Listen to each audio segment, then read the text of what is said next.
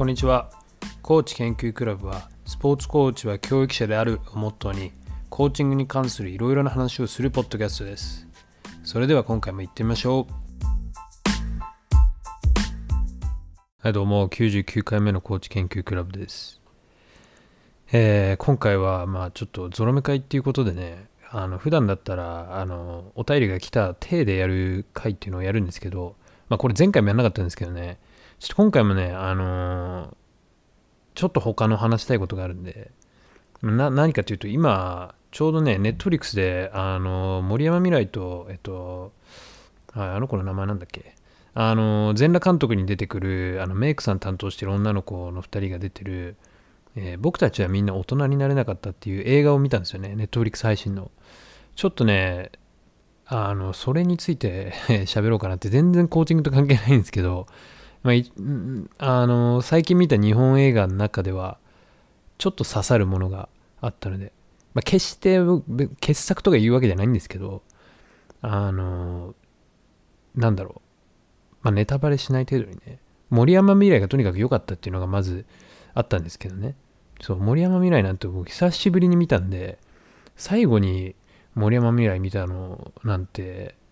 何？あれななんなんなんだっけ？あのその町の子供っていう映画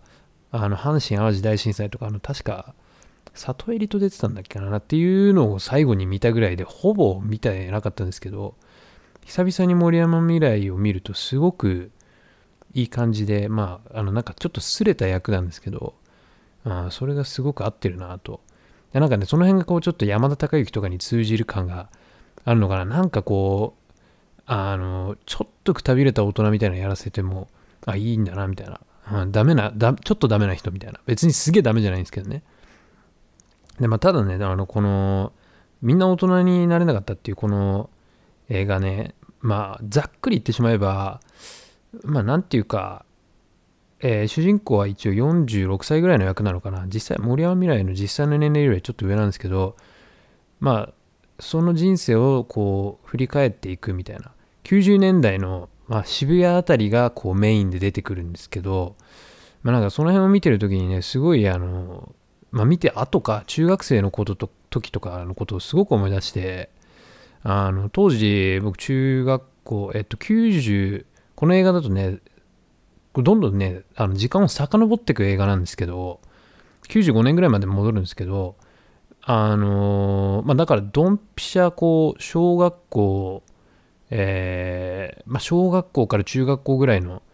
その2000年頭ぐらいがねやっぱり一番僕的にはこうすごい、えーなんかいろいろ思い出す部分があってあのー例えばすごく思い出したのがあの当時まだ渋谷のセンター街に HMV が入ってたんでで僕あの、ま、テニスの練習とかあったりした後に友達とこうちょっと遊び行ったりだとか、えーまあ、試合の後にねちょっとフラッとこうね電車乗り換えとかもあったりしたんで寄ったりだとかね。あのその渋谷の HMV にね結構行ってた覚えがあるんですよね。あのセンター街のなんか、えーど真ん中あたりですよね。なんかすごいあったあって行ってたなっていうのを覚えててでそこであの何 JWAVE のあのえっ、と名前なんだっけ？ピストンピストン西澤とあの秀島文香がやってるあの夕方のね番組の収録とかやってたりそれ見かけたこともあったりとかね。でうちはねあの JWAVE を聞く家だったんであのピストン西澤と秀島文香っていう名前はもうものすごく知っててであのピストン西澤がやるあのミックスあの6時台ぐらいにあんのかな夕方。あれとかも結構好きででまあそれをね生で見れたっていうのが結構感動だった覚えがねあったりとかね。あの実際にそうピストン西田があの DJ のセットでこう回してるのをね見たりとかね。であれがねあのヒップホップの回だった気がするんですよ。で僕当時めちゃくちゃヒップホップにハマってて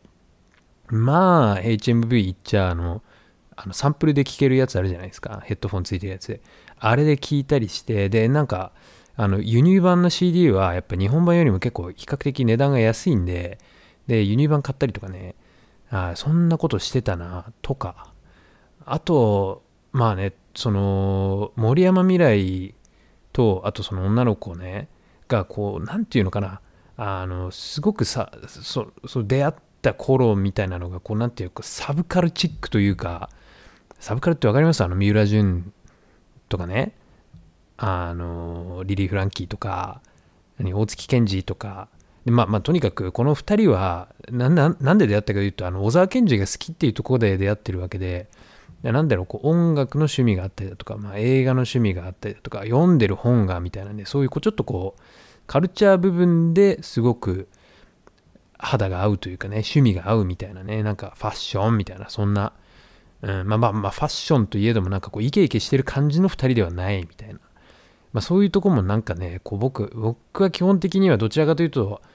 あのもともとがあなんか本読むのが小説とか特に好きだったりだとか漫画大好きだったり映画大好きだったりとかね。僕もどっちかいうとそういう方面の人間になると思うのでまあそういう部分でもやっぱり思うなんかいろいろ思い出す部分がね。当時やっぱそう中学校の時はねほんと漫画とかもめちゃくちゃ読んでてえー、多分だからそのちょうどね2000年代頭とかだとあの僕ジョジョにドハマりしたりしててね。ジョジョの奇妙な冒険古本屋でこうガンガン買い集めたりとかしてて最終的にジョジョの奇妙な冒険はね全部うちに揃ったんですけどうんすごい必死で読んでた覚えが本当にジョジョなんかはもう結構本気で読んだ漫画の一番最初ぐらい、まあ、もちろんワンピースとかね、えー、ナルトとかね、あの、何、世紀末リーダー伝たけしとか、そういうとこから僕はまあ入っていってはいたんですけど、まあ、いかんせんやっぱね、ジョジョの影響っていうのは自分の人生の中ではかなり大きな部分であったなとかね、そんなとこを思い出したりとかもしてました。うん。まあでもやっぱ音楽っていう部分が大きかったのかな、なんかいろいろ思ったの。うん。でもあと、まあもうその映画の全体としてやっぱりね、今僕もう31、えー、もうすぐ32になるんですけどまあなんかそれなりにもう思い返すことがいっぱいできてきててあのそうたまに思いいろいろ思い出すな っていう感じのななんだろうねそういう何最近の言い方をするとエモいみたいなことになるんじゃないですかね。うん、あんまりそういう言葉好きではないんですけどその言い方。うん、でもあのまあ、森山未来がこう何て言うの？その映画内で一応こう回想していくみたいな今まで出会った人だとか今まで付き合ってきた女の子だとか、えー、まあ、なんだかんだなんか嫌でも続けてるこう広告代理店じゃなんなんか広告代理店じゃないけどなんかこうテレビ番組のフリップとか作ってるような会社の、うん、いやいや続けてるほんやめるやめるっていつも続けちゃってるみたいな今今の今まで。とかね、うん、そういうのがあったりとかでなんだろう。今いる自分ってやっぱり過去過去の自分が思ってたのとはだいぶ違ったりみたいなそういう話であったりだとかね。あああの人からはいろいろ影響を受けたなとか、まあ、まあそんなような映画ですよ。はい。いやまあまあまあ面白いです。面白かったです。ただまあなんか何？ちょっとこううんなんなんかサブカルですよみたいな雰囲気とかなんかセリフがなんかちょっと臭いみたいなそういうのはあったんですけどそうでもあのちょっといろいろその90年代から2000年代あたりっていうのはで特にやっぱりその東京渋谷みたいな、まあ、渋谷だけじゃないんですけどね東京感がすごくこうぐさっときた。もしかしたらホームシックなのかもしれないっていうねただただずっとに日本に帰ってないんであのコロナのおかげで。あでもあそうちなみにあのコロナっていうのもやっぱり出てきててあの新宿のシーンなんかはもう多分あれね自粛期間中なのかなもうほぼ人がいない。だからあれあのほぼ人がいない新宿のあの西口のえー、何ビックロ前あたりとかだったのかなあれ多分。とかで撮ってたりとか、えー、渋谷の方も多分、えー、全然人がいない。夜8時以降お店閉まった後にあれは多分撮影してたんじゃないのかな。タクシーとか走ってはいたんですけど、だからすごい、あの、そういうコロナの期間みたいなのをフル活用して撮ってるなっていう感はあった感じですね。に去年じゃないと絶対撮れない。うん。で、もちろんそのコロナっていう部分も出てきます。映画の中で。で、僕これ、あの、本当最近思うんですけど、これから撮ってく特にあの SF とかファンタジーは別ですけど現代を舞台にしたドラマだとか映画っていうのはもうそのコロナっていうものは絶対触れなければいけないもの。別にそれが主題であるわけじゃないんですけどあの絶対にその生活にを描くときにあのある要素になっていくんだなっていうふうに思いました。今回も見てて。マスクつけてたりだとか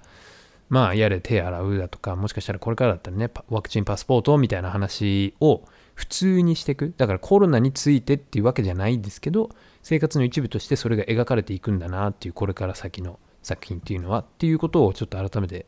思ったりなんかもしました。ちなみにこのね空っぽの新宿とか渋谷シーンっていうのはね僕は正直あのあの今の国のアリスよりも良かったんじゃないかなと思ってます。まあ実際にその場にいて撮ってるしね、あの今の国はあれ一応セットなんで、もちろん最初はウォーとか思ったんですけど、でもまあ、まあセットだしっていう話になっちゃうわけで あのそれと比べると、あの今回の映画は結構、うん、その辺、けその人がいないシーンっていうのをかなり入れてきてたんで、すごい、あ、面白いなと思って見てました。はい。タワレコ前とかもね、全然人撮ってないみたいなね。渋谷のタワレコ前。はい。あの、まあ、そんな映画で、まあ、とにかく森山未来いい味出してたんで、えー、ちょっと見てもらえると面白いかな。全然コーチングと関係ないけど、まあでもこういうのをやっぱり、ね、映画見たり本読んだりってして、いろいろなんかこう、感性磨くみたいなのもコーチとしては大事大事かもしれないんで、はい。まあそんな話です。まあ一応こう、感想を忘れる前に話しておこうかなと思った次第でございます。はい。というわけで、99回目の今日は、えっ、と、僕たちはみんな大人になれなかったっていう、こう、ネットフリックスの、えー、映画の話でした。次回は100回目です。何やるか全く決めてないんですけど、とりあえず100回目もよろしくお願いします。